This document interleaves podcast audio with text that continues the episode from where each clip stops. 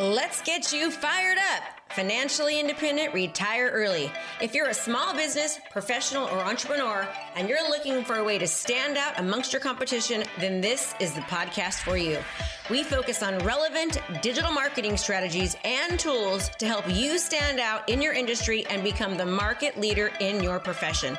Hey, we don't hold back on this podcast. We say it like it is. And sometimes you may not like what you're hearing, but I guarantee you, you'll know the information given is truly what you need to do to take your business to the next level.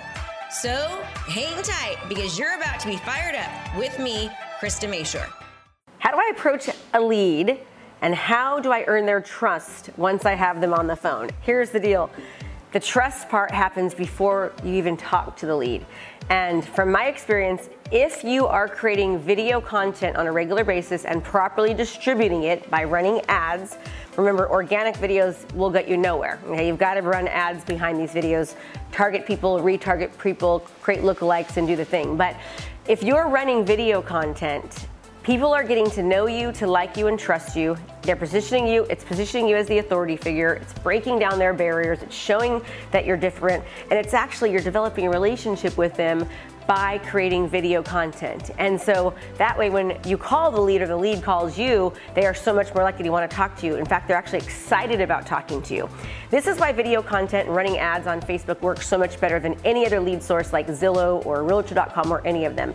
Because with those types of sources, first of all, the conversions are usually less than 2%, okay, on those type of leads because they're being distributed to so many different people that people don't know you and they, uh, you know, they're probably not ready yet. But with video content, the reason why the conversions are so much higher is because, especially when you've been doing video content between six and nine months, six months in a year, is that people have been watching you over time. And so, the National Association of Realtors shows that that buyers and sellers typically take, you know, their first place they go is online, number one, and it takes about three to six months that they start looking before they ever take action, right? So that means you want to show up three to six months earlier. You don't want to show up or be top of mind when they're first thinking about it. You want to be show up. You want to be show up being top of mind for weeks and months before they start thinking and are ready to make a decision. That is why conversions using video correctly is so so much better, um, and that's why the developing trust factor has already happened when you are utilizing video. Now, if you're not utilizing video, are you looking to transform your business? Well, if the answer is yes, then you don't want to miss out on our intensive event starting soon for only $97. This event is jam packed, full days of live coaching with me. We have breakout sessions to customize and implement our daily trainings so that you can actually utilize them into your business.